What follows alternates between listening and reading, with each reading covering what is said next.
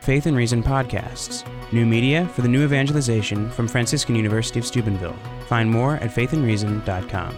You're listening to Stephen P. White, fellow in the Catholic Studies program at the Ethics and Public Policy Center, giving a talk entitled Bruised, Hurting, and Dirty Catholic Citizenship in the 21st Century. Mr. White's talk was sponsored by the Center for Leadership at Franciscan University of Steubenville. The title uh, of my talk is Bruised, Hurting, and Dirty Catholic Citizenship in the 21st Century. Um, and I hope you'll, you'll excuse me if I, if I go a little bit heavy on the, uh, go a little bit light on the policy side and a little bit heavy on the, the, the theological uh, and evangelical side, if you will. Um, where I come from, that's the side that gets talked about less, the side of public life that gets talked about less, but it's by far the more important. At a place like Steubenville, it's not neglected as much as it is other places. Um, so I'll focus on that tonight. I chose the title, if you recognize Bruised, Hurting, and Dirty. It comes from a, a, a quote that Pope Francis uses. He says he's been using it for a long time, and he'd like to uh, say this a lot to his priests uh, in, in Buenos Aires when he was Archbishop there. He said, I prefer a church which is bruised, hurting, and dirty because it has been out on the streets rather than a church which is unhealthy from being confined and clinging to its own security. I do not want a church concerned with being at the center and which then ends up being caught in a web of obsessions and procedures. If something should rightly disturb us and trouble our consciences, it is, in, it is the fact that so many of our brothers and sisters are living without the strength, light, and consolation born of friendship with Jesus Christ, without a community of faith to support them, without meaning and a goal in life. More than by fear of going astray, my hope is that we will be moved by the fear of remaining shut up within structures which give us a false sense of security, within rules which make us harsh, harsh judges, within habits which make us feel safe. While at our door people are starving, and Jesus does not tire of saying to us, Give them something to eat. Next month will mark the first anniversary of this young pontificate, which makes it, uh, it seems like more than a year. Uh, it's been a rather exciting 12 almost, or 11, almost 12 months. And I'm sure you guys are not ignorant of the many uh, controversies and kerfuffles that have arisen during this young pontificate, often about things the Pope has said, which tend to challenge our notions of what popes should say. Some people find this troubling, some people find it confusing, some people find it puzzling, some people have decided not to listen anymore. Um, there are a lot of different rea- reactions, and I want to talk about some of the things Pope Francis has said. I can't cover all of them. Um, and I want to put them first in the context of uh, some of the comments that previous popes have, have made, particularly the, his two predecessors, John, uh, Blessed John Paul II and Pope Benedict XVI. Um, and in reflecting on those, find some, some place for continuity. Uh, the second thing I want to do is, is ask this question and try and answer this question. What tools do we have as Catholic Christians for addressing the challenges that we face uh, in our world today? The three challenges I'm going to talk about specifically, um, taking one each from the last three popes, uh, are the culture of death, the dictatorship of relativism, and what Francis has called the culture of waste or a throwaway culture. I want to ask what tools we have to address these problems that we all acknowledge,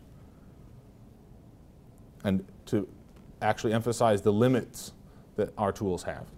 We have some, some of the tools that we've used in the past as a church, as individuals, uh, to promote and defend the faith seem to lack traction these days. They don't seem to be making the headway that we're used to them making.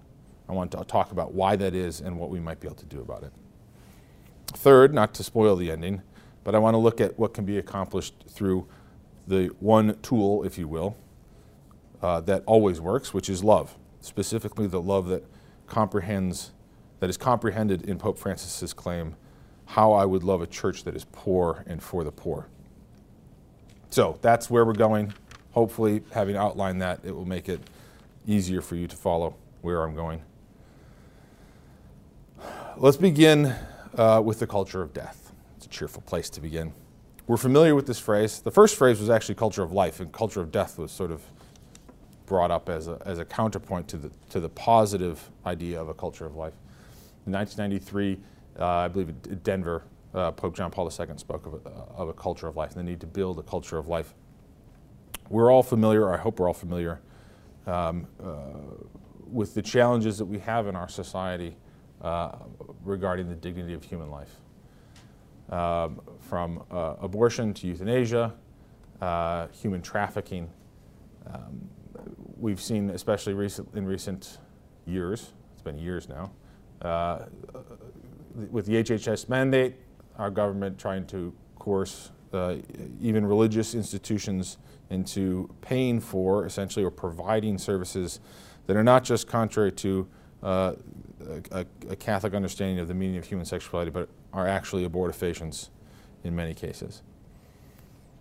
Um, there have been great debates within the United States and elsewhere about how uh, our faith should, should shape the way politicians behave in regard to this. The church has been uh, unabashed in its defense of human life, especially in the womb.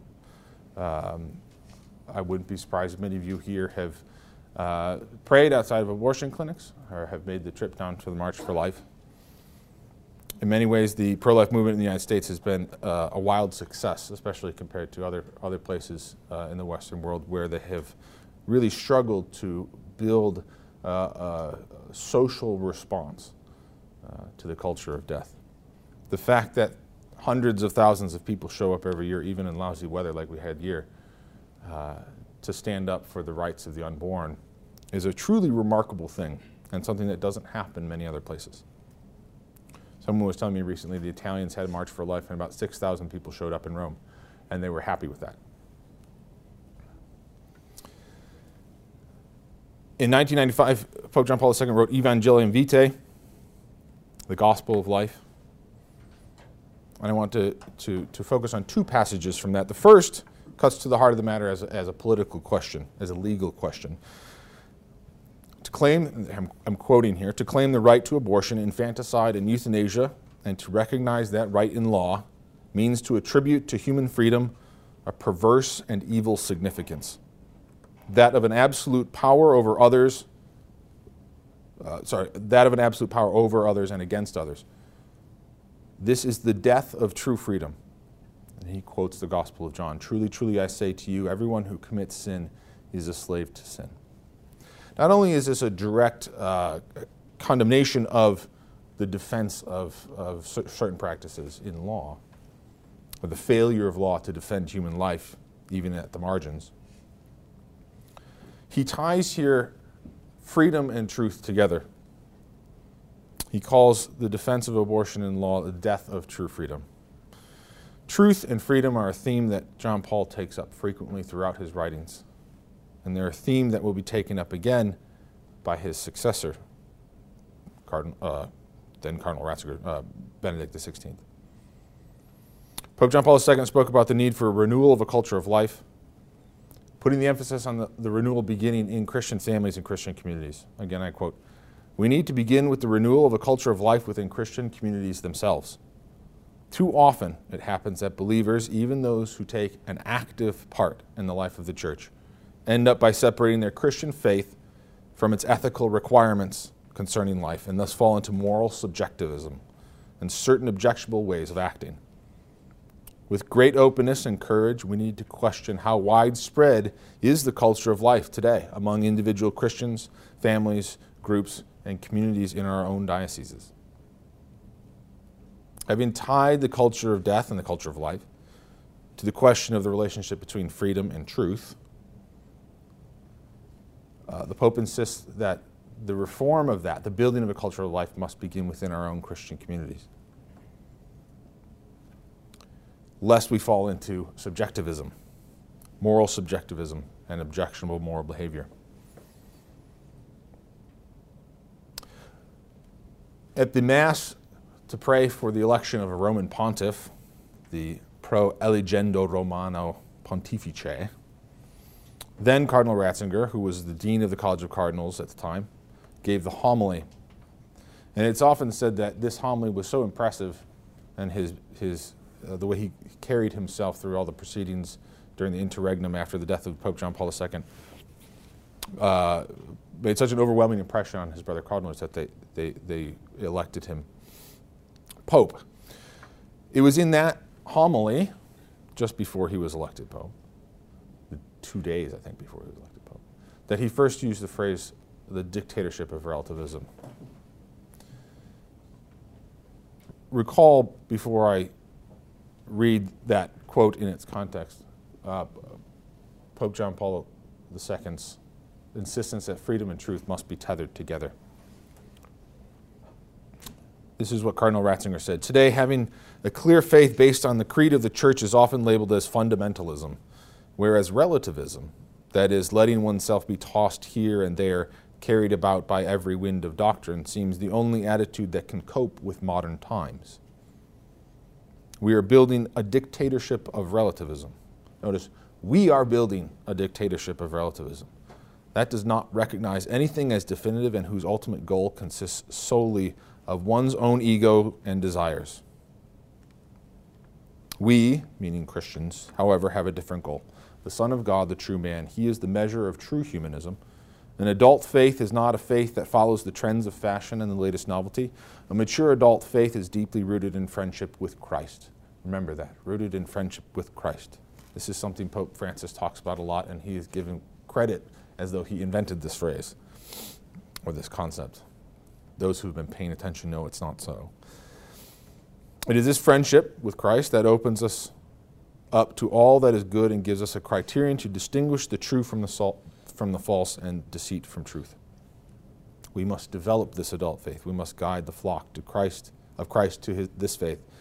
And is this faith, only faith, that creates unity and is fulfilled in love.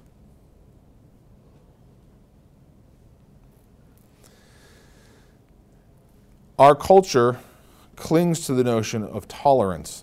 I'm sure you are all familiar with this.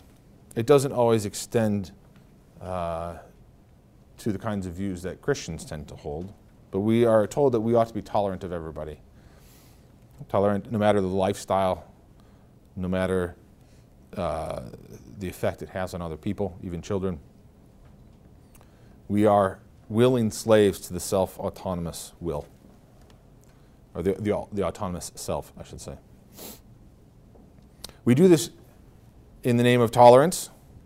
We tolerate things so long as they don't hurt someone else, not by the measure of whether they are truly good or not, but by whether they violate someone else's rights.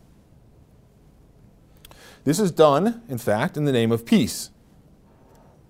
It is said that to make absolute claims about the truth is to insist that someone else who disagrees with you is outside the protection of the law or is somehow worthy of being cast out of society. But in fact, relativism does not guarantee peace. If there's only your truth and my truth, and no the truth between us, then we've not established the conditions of peace. We have, in fact, eliminated the possibility of reconciliation. If there is no truth on which we can find common ground, then there is no possibility for reconciliation. There's only your will and my will, and one of us loses and one of us wins. This is the situation we find ourselves in today. We find ourselves in a world that hopes to build a peaceful and prosperous society, but its hope is founded explicitly on the absence of faith. I think of the predecessors of our scientists and our chemists, the alchemists who sought to, to turn lead into gold. We have a new alchemy that seeks to create hope without faith and thus without love. So much for the dictatorship of relativism. Pope Francis began his pontificate by offering a nod to Pope to his predecessor's concept of the dictatorship of relativism. He mentioned it himself in one of his first homilies.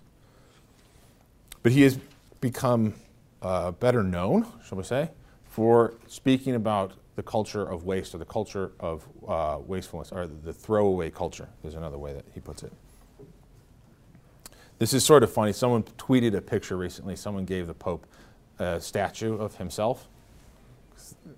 There's anything Pope Francis wants, we all know it's a giant statue of himself. Uh, but this one was made out of several hundred pounds of chocolate, which is even more useless. And I, I, I quipped to someone that with all the talk he's made about not wasting food, he better start eating.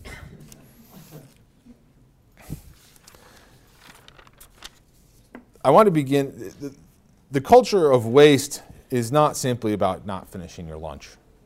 Okay, he has said a lot about, about not wasting food and things like that.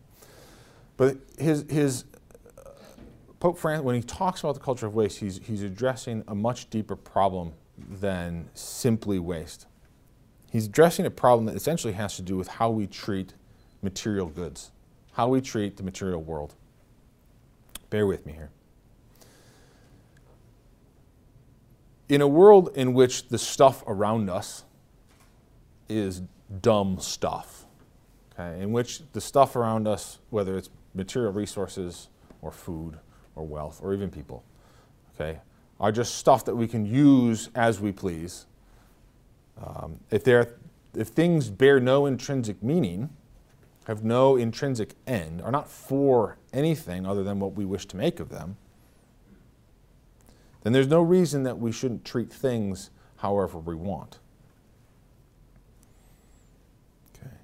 Most people in this room, I hope, would cringe at the thought of beating a dog for no reason.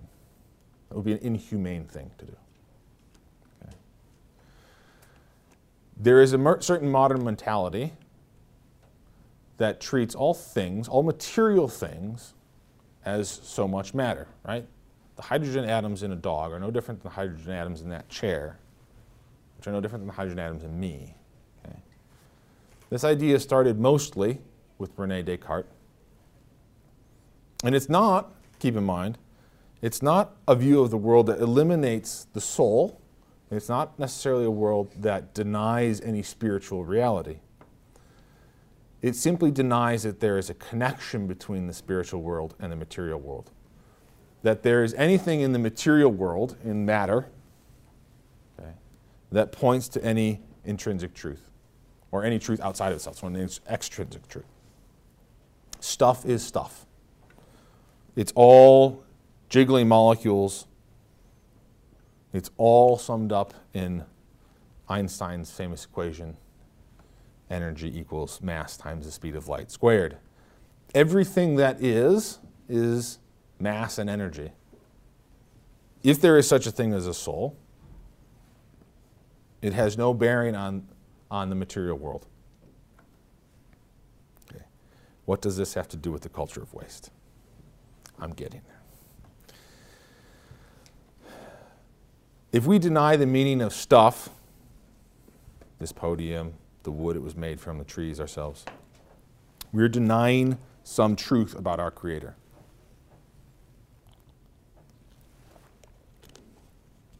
If The material world is so much stuff bereft of intrinsic meaning and incapable of pointing to or reflecting to the one who is our Creator. Then, as I said, we may do with this stuff as we please. And since we too are stuff, or at least our bodies are stuff, we may do with our bodies as we please. My body, my choice. But it's not just choosing, it is not just choosing bad things that becomes possible. We lose the ability to see limited evils in the light of a greater good. we lose the ability to see physical suffering as something that has redemptive power. We fail to see that we rejoice at the beginning of life, but that there's also a chance to rejoice at the end of life. We fail to see that brokenness and suffering can, in fact, point to God and can make us more like Him. This does not entail a rejection of the spiritual, as I said, this, this materialistic view. It simply separates them, the material and the physical. The culture of death, or the culture of waste, or the dictatorship of relativism, does not need to de- deny spiritual realities. Our world, after all, even in the midst of the dictatorship of relativism, is as spiritual as ever. We're not being run by a bunch of atheists. Everyone these days is spiritual but not religious.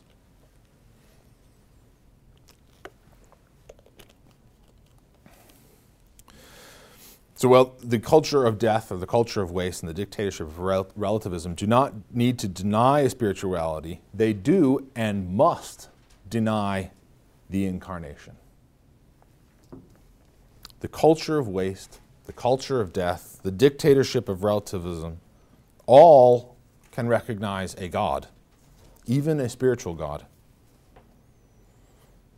But they cannot, it cannot, by definition recognize a Christian God. A God who took on a human body, who was born of a woman, who ate fish at the shore of the Sea of Galilee with his friends, who suffered, who wept at the tomb of his friend Lazarus. A God who was crucified and died and rose again. This, the dictatorship of relativism, the culture of death and the culture of waste cannot countenance. They cannot even imagine it.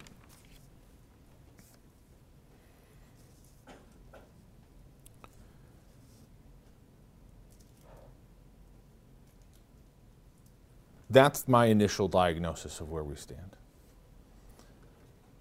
The culture of death that John Paul II spoke about where we don't treat human beings with the dignity that is owed to them. The dictatorship of relativism, in which we relativize all the values in our world and end up left with nothing but our wills to impose one upon the other. And the culture of waste, the denial of the spiritual realities intrinsic in material things that lead us to treat things as though they don't matter and therefore we waste them. These things are all tied together and listed together and shown as being interrelated, they can seem a very daunting and ominous foe. And they should. Ours is not always a pleasant world. So, what tools do we have to fight back? I want to focus on, there are lots of tools that we have to fight against this culture, to fight against the implications of this culture. I want to focus on three of them. And at the risk of being even more depressing, I want to, tell you, I want to explain why each of them is less effective than we might think it would be, or is not as effective as it once was. the first is the natural law. Hopefully, I'm confident most of you are learning about the natural law here at Steubenville. And along with the natural law, we can include all of the great uh, intellectual tradition of the, of the church, a great treasure. One of the, who here, you can show your hands, who here knows who Ryan Anderson is?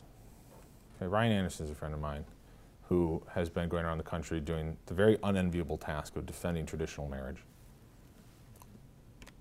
He doesn't always receive a warm welcome, but he has some of the best most coherent arguments for traditional marriage that you will find anywhere. If you want to know how to argue for traditional marriage between a man and woman, go to Ryan Anderson. There's one criticism of Ryan, and I hope this criticism will start to go away, but so far this has been a criticism, which is that he doesn't seem to be convincing a lot of people. People like me who already agree with him about several things find his arguments excellent and compelling.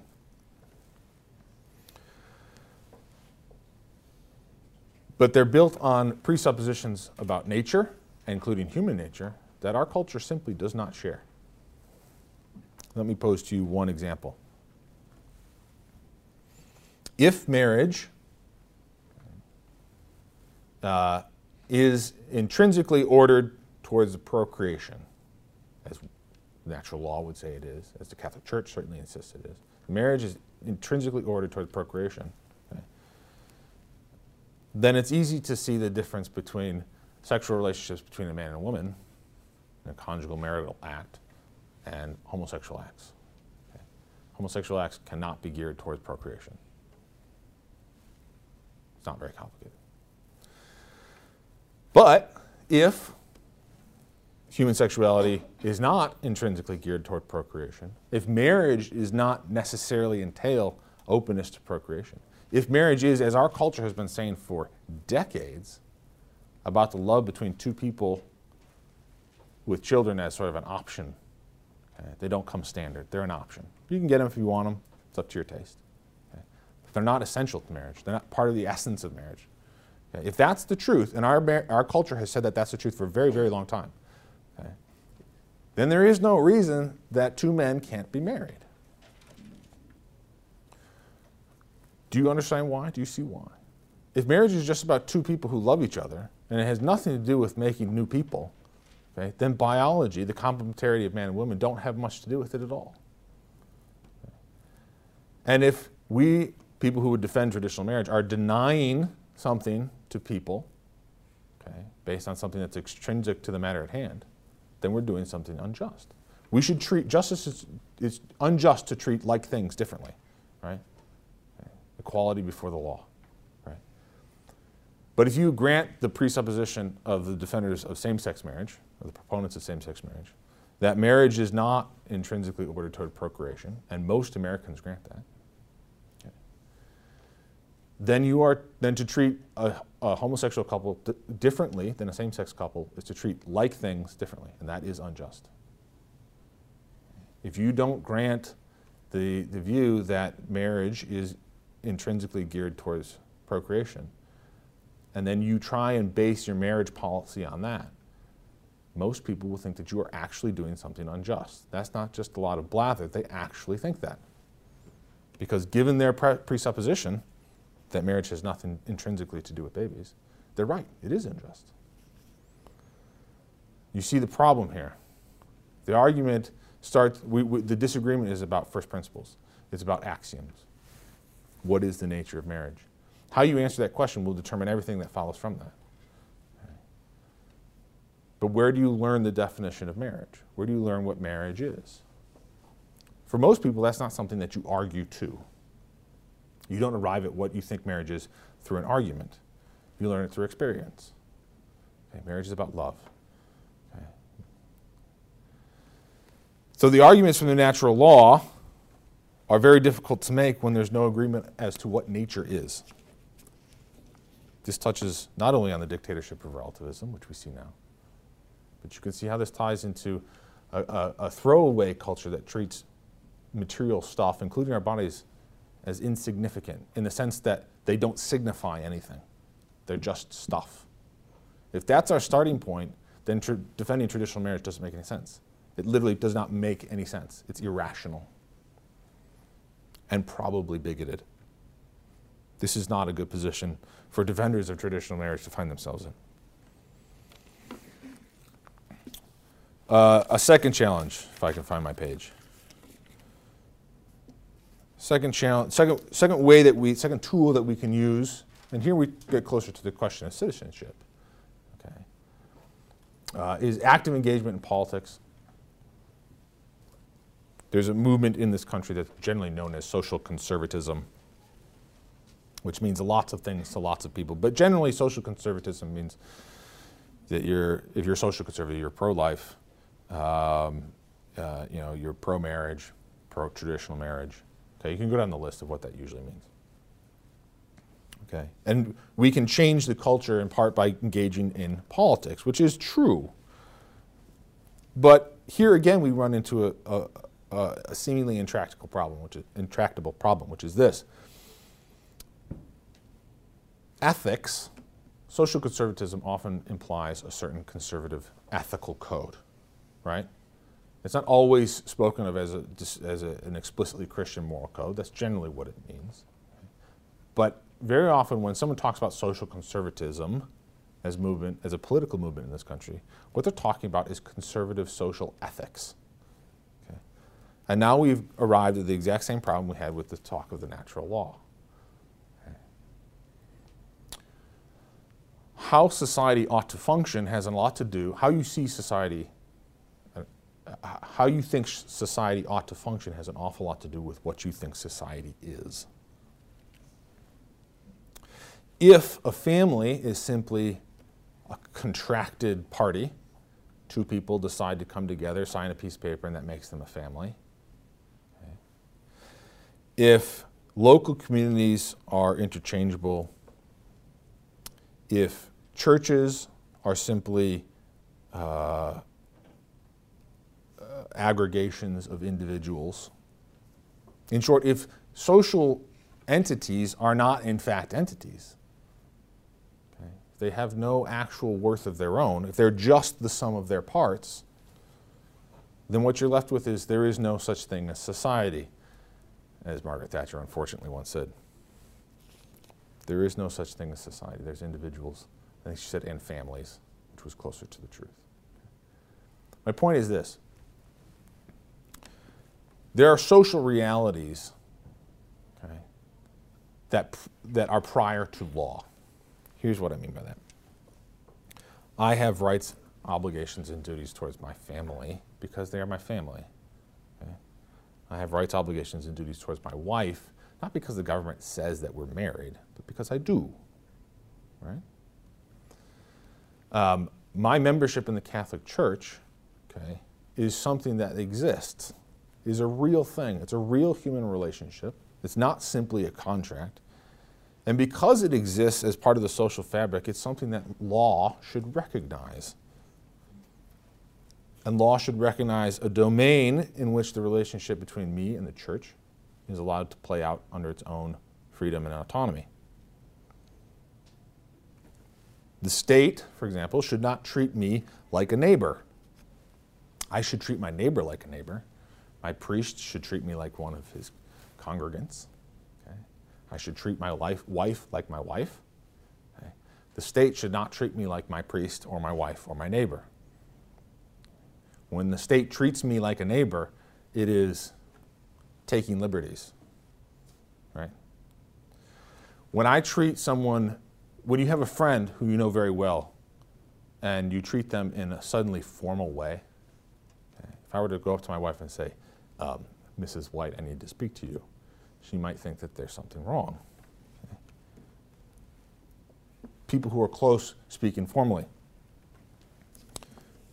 Formal relationships are appropriate to other kinds of relationships uh, the way we behave in society reflects this.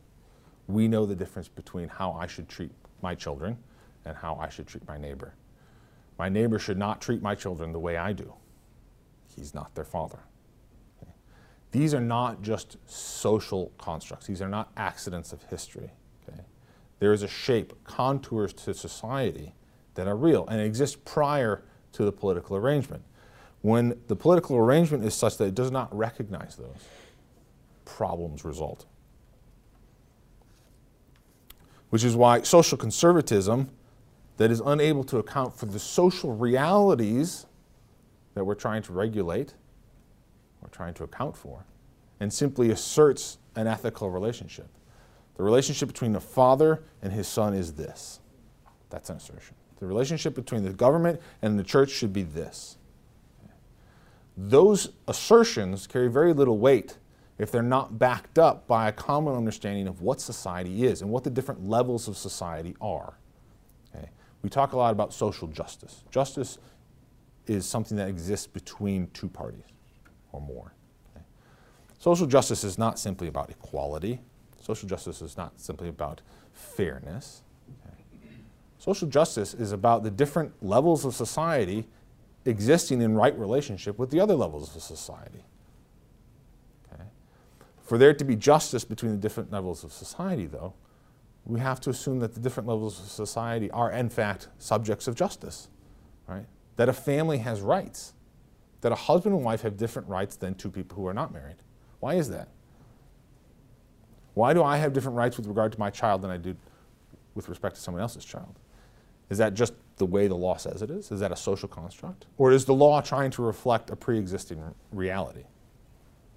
I say it's the latter. That when it comes to things like family or the way we treat the church, the way we treat marriages, the law is attempting to reflect the realities of how society actually exists. But when we as a society decide that these things exist because that's the way law says they exist, that the social arrangements in which we live are subject to popular referendum, then we have a real problem. We live in such a society. People see, and this is not just a problem of the political left, a lot of people on the political right see this, the left and the right. Okay. That society is just simply a bunch of individuals who have agreed, for the sake of convenience, to enter into certain kinds of contracts, marriage contracts, social contracts, right? That there is no such thing, uh, that there exists nothing in society between the state and the individual. This is a very dangerous thing to understand. If it's true, by the way, that there's nothing between the state and the individual, then that leaves us exposed. The last, and this is for Catholics, this is challenging. The last tool that we have against this culture of ours that is sadly ineffective these days is ecclesiastical life. the sacraments. Now, please understand what I'm saying and what I'm not saying. Prayer is powerful. Okay. Not just psychologically powerful, prayer is powerful. My guess is if you're at, here at the university, you understand that. What I mean is this for a long time in Christian history, the sacraments, which were uh, celebrated within the confines of the parish, usually, were a source of catechesis and grace, enrichment for the lives of Christians. And most everyone was a Christian. They lived in such a way that they came into contact with the sacraments. That's not the case now. Okay. Whatever beauty there is in the liturgy, whatever strength there is to be found in the sacraments of confirmation and baptism, are of little help to those who never experience these sacraments. Okay, the Eucharist is the source and summit of the Christian life. We know this, right? We believe this. Less than half of Catholics in this country go to Mass on Sunday. They're cutting themselves off from the source and summit. This is not to say that the power of the sacraments is diminished by our bad culture. It's not. It's simply to say that, that within the church, looking within itself, okay, we are going to find a lot of people who are sinners and in need of redemption, because that's why we're there. Okay? But most people aren't there now. Even in Catholic countries, most people aren't there. Okay? You can't wait for people to come in and encounter God in the sacraments if they never come into the church, the physical building of the church. Okay? For 1500 years or so, the church has had this paradigm, which was largely, in most places, uh, uh, a role of this is sort of a, a, a term that cuts both, both ways, but in, institutional maintenance. Okay? In Europe, in the Middle Ages, everyone was Catholic. Okay? Everyone was Catholic. Everyone was expected to be at church, to avail themselves of the sacraments. If they didn't, there were social and even political consequences. Today, people just don't pass through the church. They don't have their children baptized. They ask any priest, they'll tell you the number of marriages are down. It's not because there are fewer people getting married. They just don't come to the church to get married. Okay, why? In our culture, the power of the sacraments isn't diminished, but people's access to them is diminished because of their own choices. Okay. They stay away. Okay. All three of these tools that I've named the natural law and the intellectual tradition of the church, political engagement, social conservatism, and the sacraments, obviously, are very important. Our challenging times don't diminish the importance of any of these at all. I mention them and their inadequacy simply by way of saying that we need something more. There has to be something that can fill the gap in the line, if you will. Okay? Uh, if these ways of, of engaging culture have lost traction because of the particular circumstances of our culture in our day and age, okay, then we have to look somewhere else.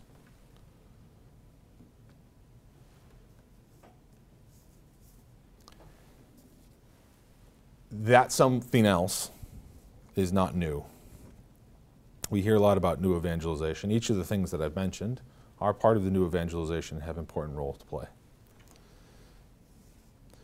In many ways, the new evangelization is a, a re evangelization of finding people who were once Christian or cultures that were once Christian and bringing them back home.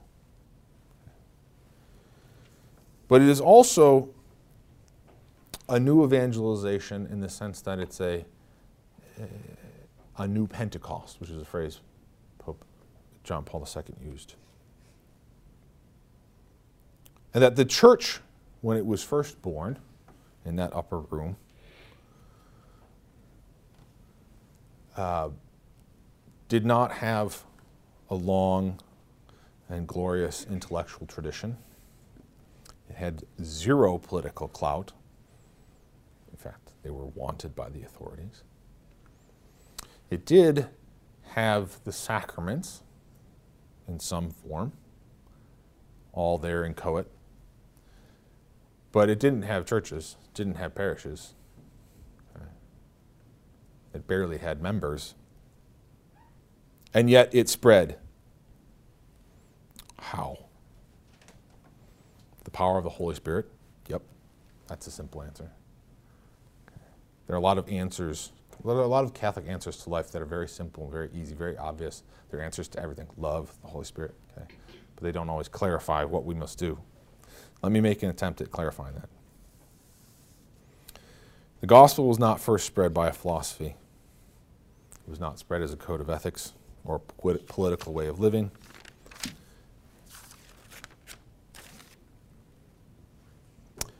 it was split, it was spread um, by love. Love that was accomplished through the power of the Holy Spirit.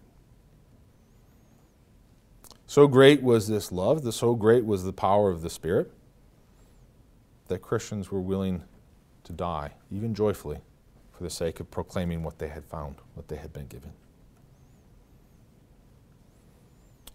And they were known by their love. They will know you are Christians by your love. By the grace of baptism, the love of God for the world shines through us. Because through baptism, it is He who resides in us. As St. Paul said, it is not I who live, but Christ who lives in me.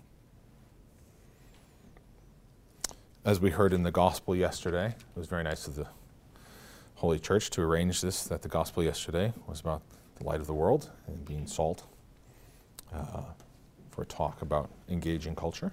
Thank you. This brings us to um, Pope Francis's recent apostolic exhortation, Evangelii Gaudium. He warns about something in there called what he calls spiritual worldliness. Uh, he warns that we must not grow content uh, with power and programs. Okay. He, he talks about, I forget the quote, I didn't bring it with me. He talks at one point about um, sort of these, these grand schemes and pastoral plans that dioceses put together okay, that are really nice ideas, but they forget sort of a basic element of evangelization, of Christian love, which is that you have to go and you have to talk to people. Okay. Christian, the Christian faith isn't spread as an idea. In fact, there's a quote from Pope Benedict in, in Deus Caritas Est, which Pope Francis is very, very fond of quoting, quotes at all times, says, Christianity is not the result of an ethical choice or an idea. It's the result of an encounter with a person, Jesus Christ. And that encounter changes everything. It fundamentally alters the way we see the world. That change um, makes love and makes Christian witness a tool that never dulls, even in a world as cynical and cut off from the truth as ours.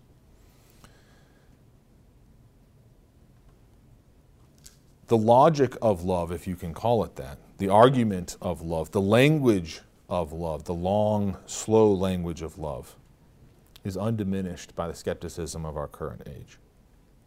If you live, I always like saying this in a room where there are actually crucifixes. If you live like that, if you live a cruciform life, people will understand. Okay? This doesn't happen necessarily in discrete heroic acts, but it happens over a very long time. I don't know about you, but I think that I know what love is to the degree that I do by having experienced it over long periods of time. Someone who loves me, as my parents did, for example. Okay? For years and years and years before I had any idea or any concept of what that really meant. Okay? But they loved me even before I understood. And they didn't wait for me to return that love. They loved me as, um, as God loves his children, unconditionally persistently, despite the things that parents are, are sometimes told by their children, and we sometimes say to God. Okay? I hate you. Hopefully, we won't say that to God, but, but children rebel against their parents, and parents love them unconditionally. Okay? The same with us and God.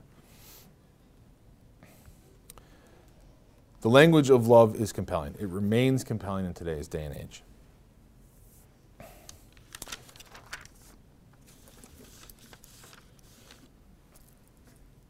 This, this was supposed to be a talk, as the title indicated, about citizenship. I haven't avoided it, I haven't cut it out, but I want to make clear how we've gotten to where we are. Most of the things that we call good citizenship, okay, uh, things like uh, voting, okay, serving in jury duty, okay, uh, What's another example? Paying your taxes on time. These are important, and that does consistent, that, uh, that, that is required for good citizenship. but most of, of being a good citizen doesn't take place in those arenas. Voting doesn't make you a good citizen.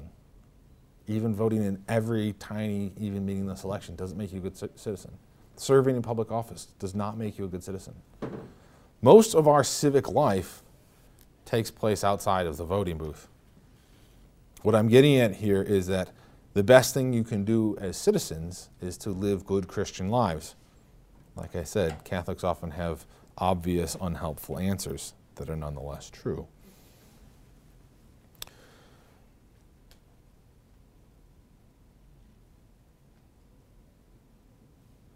Most citizenship is exercised in our communities, with our neighbors, our fellow parishioners, how we operate our businesses, how we, which businesses we patronize. Okay. This is the, these are the places between me and the government where citizenship plays out. Okay. And how I act, how I behave, who I am in that public realm is dictated by how I relate to God. My relationship with God shapes me. When I enter the public sphere, that comes with me. Okay? So it's not just the things that I say, it's not just the things that I do. Okay? It's the virtues or vices that I have acquired that come with me. The best thing you can do for your fellow citizens is to be a good person. We did not arrive in the state we are now the culture of death, the dictatorship of relativism, the culture of waste. We did not arrive here because of bad philosophy, though that did not help. It wasn't just bad laws, but we all know very well uh, 53 million abortions since Roe versus Wade. Okay. One of the defining characteristics of our contemporary society is alienation. Our societies are disintegrating the family is breaking down. Okay. The sources of solidarity in our lives are increasingly absent. And my pages are out of order. Okay. I want to tell you very briefly a story, and I, I won't talk much longer, but I very briefly a story about that, that illustrates part of this point about the breakdown of society and gets me and will take me to my final point. when I was in London with the St. Patrick's Evangelization School, I met a man named Hawk. That wasn't his real name, but that was his, that was his um, Hell's Angels name. He was an old Hell's Angel. Uh, he was uh, elderly. El- he wasn't elderly. Um, he was disabled. He had been in the Falklands War. At least that's what he told me. The the Malvinas War, which you guys probably don't remember. Um, Great Britain and Argentina fought a very brief war in the 80s anyway, he walked around the streets of London. And I ran into him one day while we were doing street evangelization. And he had his gear on, his leather vest and everything, and his hair slicked back and his beard. He was kind of grizzled and tough. Anyway, we struck up, struck up something of a friendship. One day he asked me if he could, I could come to his apartment in East London, to his flat, they don't say apartment, his flat in East London, and help him. He needed to go to the grocery store. Uh, and I'm a pretty big guy, and he had bad knees or something like that. So I could help him carry the groceries. so I said, fine. So I went out there and uh, we got the groceries and brought them back to his apartment. And he lived in this little flat that was, it was very small, but it was impeccably neat. He had, I don't know, 200 little miniature Harley Davidson models on his wall. And we talked, and, and he unloaded the groceries. And then he did something that was neat. He, he, the area where he lived for, he, the, the apartment was provided by the state. He had a small pension from the state. Okay, so he was, was modest but comfortable life. Uh, and he asked if I could have a, if I wanted a cup of tea. Sure. Okay. So he went and he made me a cup of tea. I, don't think I'm making it up when I say that making me a cup of tea was the thing that he enjoyed most about that day. In fact, the thing that he enjoyed most about any of the times that I was with him. And here's why, I think. Hawk had, like I said, a comfortable life. The state provided for his housing, the state provided him a small pension. He had his little model Harley Davidsons. Okay? His material needs were met. By any standard, they were met. Society said, We will give you what you need, which is nice whether it's through the state or charity, that's a, sort of a separate discussion I don't want to get into. But the fact is that society had provided for his material needs, which is good. But in doing so, society had also said, not intentionally, but had made it very clear, that you have really nothing to offer. We'll give you what you need. We don't expect anything in return. My showing up and carrying groceries for him was a small favor. Being there so that he could make a cup of tea for somebody was a huge deal.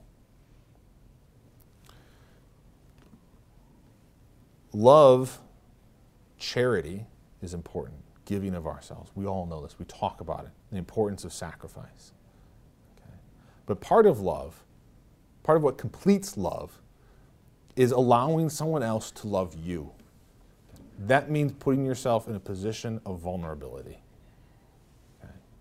Because as dehumanizing and demeaning as it can be to be deprived of material goods, to be poor in that sense, the most dehumanizing thing is to be told that you have nothing to offer, that you cannot love because no one is there to accept it.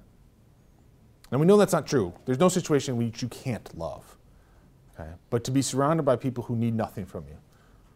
Okay? To, to, to be told day in and day out in a thousand different ways, you have nothing to offer, okay, is dehumanizing. If we're made for love, then the inability to love, being told that no one wants your love, in whatever shape and form it may be, okay, is dehumanizing and crippling. This brings us to the question of poverty. What does Pope Francis mean when he says he wishes for a poor church for the poor?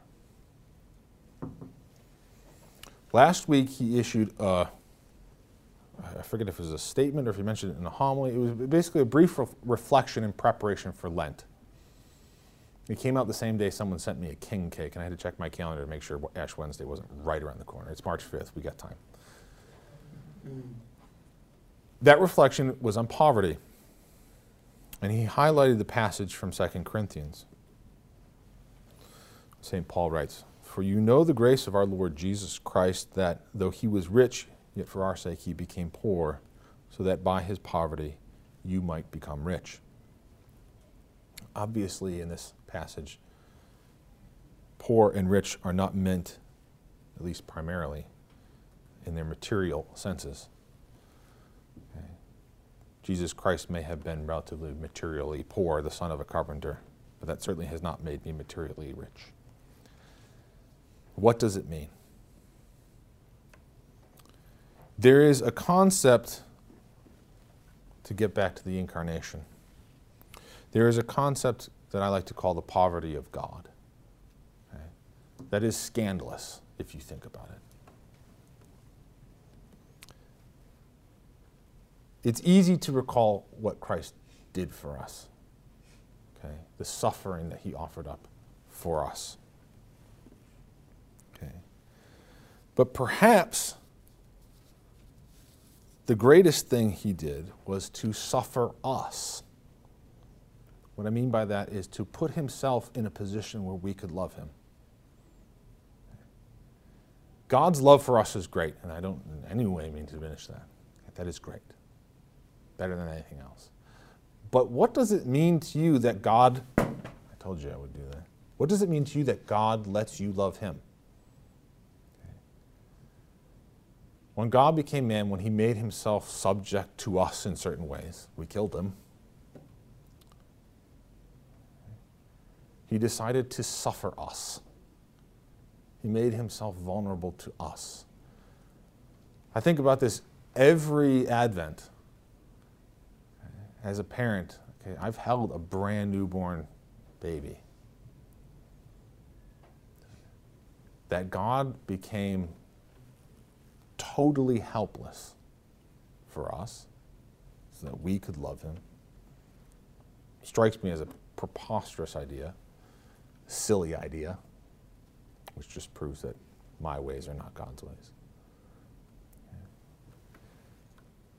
God's poverty, God became poor for our sake. He became poor so that we could love him. Very often, poverty, and Pope Francis says this, um, I, I, won't inflict the quote on you, but po- poverty becomes uh, a matter of, of, exclusion. It's not simply a material, material poverty, but the poor are cut off from the rest of society. They're excluded. As I told, show, tried to show with that story, they're told you don't have anything to offer, which is in many ways worse than material poverty. It's dehumanizing. They're treated as having absolutely nothing to offer. The poor need us, yes, but never forget for a moment how we need the poor. A church that is poor and for the poor is not a church conformed to some socioeconomic category. It is a church conformed to the Christ who was crucified. It is a church that imitates the God who suffers our love. God does not need our love, He suffers it. This is the poverty of God. Let us try and see each other with His eyes. When we do, we will find the cross.